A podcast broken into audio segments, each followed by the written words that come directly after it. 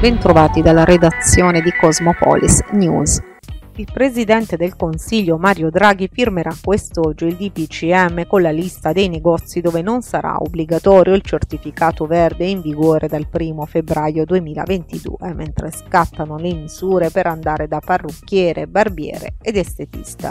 Per parrucchieri, barbieri, centri estetici servirà il Green Pass base e così anche per entrare nelle carceri. Dal 1 febbraio 2022 il Green Pass sarà rilasciato a guariti e vaccinati e sarà valido per 6 mesi. Se sono trascorsi più di 6 mesi dall'ultima somministrazione, la certificazione verde verrà bloccata. Green Pass base anche negli uffici dal 1 febbraio, pubblici uffici, servizi postali, bancari e finanziari, mentre non dovranno avere Green Pass i cittadini che dovranno entrare in una stazione di carabinieri o in un commissariato, né per partecipare ad un processo in tribunale. Dal 1 febbraio scatta l'obbligo anche per i negozi. Non servirà però la certificazione verde per alimentari, mercati, farmacie ed edicole all'aperto, mentre servirà per i negozi che vendono giornali o per le librerie. Niente Green Pass nei negozi per generi alimentari e cura degli animali o per acquistare carburante. Per i tabaccai invece servirà il Green Pass base. Il ministro dell'istruzione Patrizio Bianchi rende noti i dati sui contagi nelle scuole italiane, dichiarando che la didattica a distanza è stata attivata nel 19,7% delle classi, ovvero una classe su 5. Il 93,4% delle classi è in presenza, mentre il personale scolastico Novax, attualmente sospeso dal servizio, è pari allo 0,9%. Il 76,5% della fascia 12-19 anni è ricevuto 2 dosi di vaccino e il 25% degli over 12 ha completato il ciclo vaccinale primario. Il ministro Bianchi ha poi spiegato che la maggior parte dei contagi è stata registrata all'inizio delle vacanze di Natale, quando le scuole erano chiuse e gli studenti a casa, e rivendica il potere di indirizzo del Ministero a proposito della vittoria contro i ricorsi di regioni e comuni al TAR. Coronavirus, in Italia 193.320 casi e 380 decessi nelle ultime 24 ore. Il tasso di positività sale al 16,3%, in calo le terapie intensive, in cui attualmente si trovano ricoverate 1.688 persone. In crescita invece i ricoveri in area non critica, con 19.500 degenti sul territorio nazionale. In Puglia il bollettino segnala 9.433 nuovi casi e 10 decessi. Lecce e Bari si confermano le province con più contagi giornalieri. Numeri alti anche nel Tarantino, in cui sono state registrate 1.281 positività.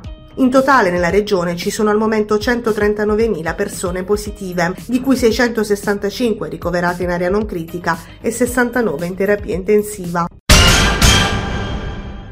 La Puglia è la regione più vaccinata d'Italia. I dati riportati da Agenas affermano che l'86,6% della popolazione ha ricevuto almeno una dose di vaccino, su una media nazionale dell'83,71%. La regione è terza anche in Europa, dietro Malta e Portogallo. Questo risultato, ha dichiarato il governatore pugliese Michele Emiliano, è frutto di un grande lavoro di squadra e del senso di responsabilità e della partecipazione dei pugliesi.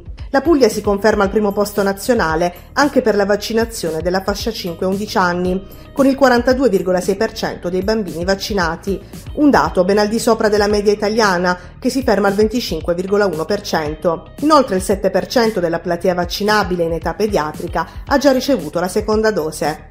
La somministrazione della dose booster alla fascia 12-19 anni ha raggiunto invece una copertura del 17%, più 3,2% rispetto alla media nazionale. Intanto prosegue la campagna vaccinale nell'ASL di Taranto, che nella giornata del 18 febbraio ha registrato 6.265 dosi somministrate.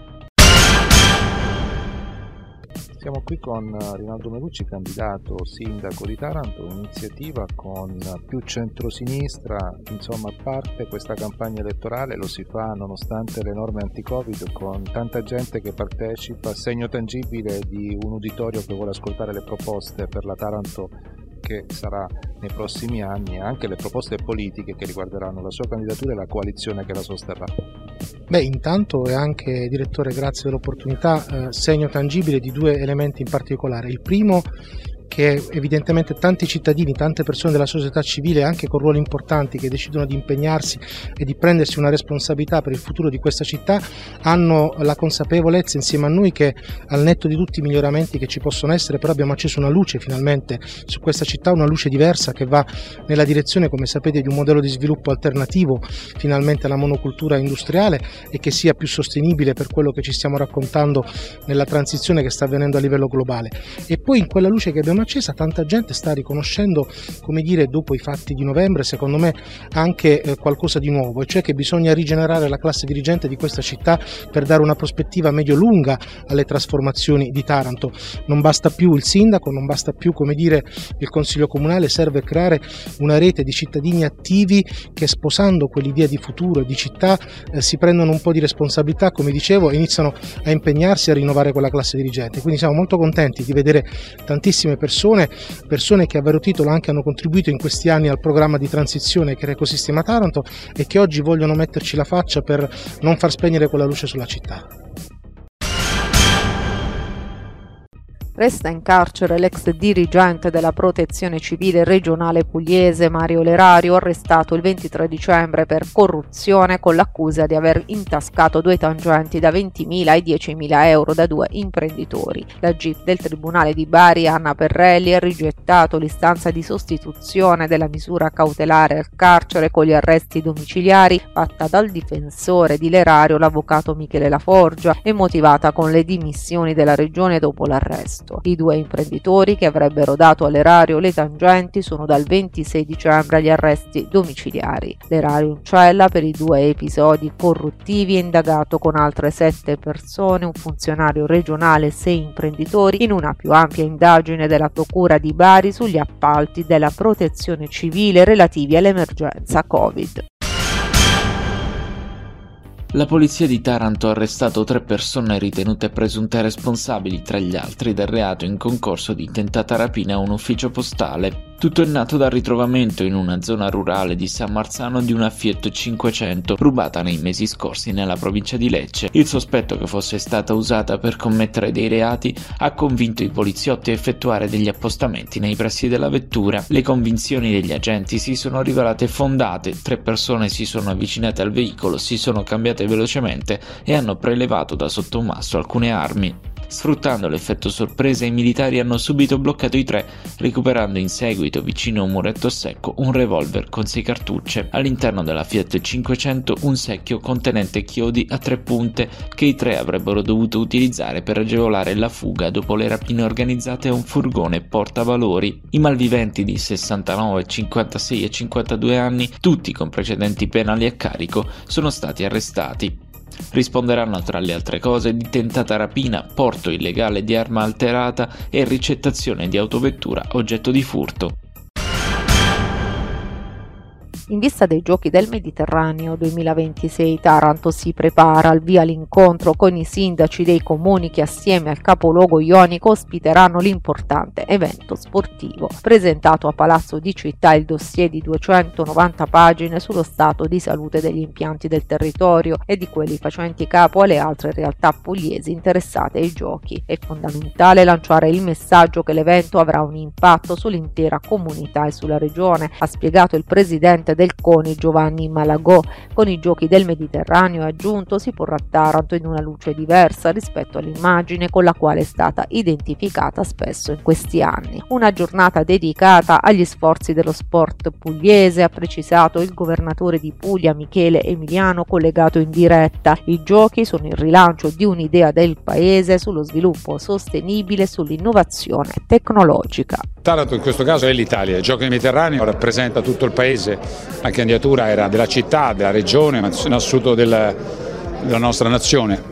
Io credo che il grande momento, la grande opportunità per parlare di Taranto probabilmente in un modo diverso rispetto a quello che soprattutto chi non vive a Taranto identifica con altri problemi che ha avuto la città, e quindi secondo me è la motivazione, è lo sprone proprio a vedere la città, ma in assoluto questa regione con degli occhi diversi, con delle non solo possibilità ma con delle opportunità diverse che non sono solo sportive, sociali, culturali, occupazionali.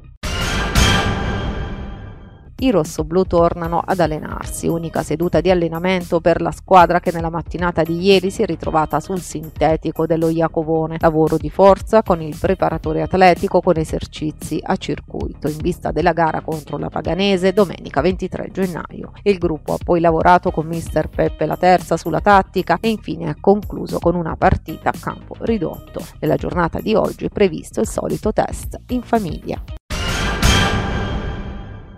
Arrivano due colpi di mercato per la SD Castellaneta che rinforza il proprio organico in vista della seconda parte di stagione. Tra i pali arriva il portiere Giovanni Coletta, classe 2003 e nativo di Mottola, mentre dalla Team Altamura arriva in prestito Angelo Francia, attaccante del 2002. Dalla redazione di Cosmopolis News è tutto, al prossimo notiziario.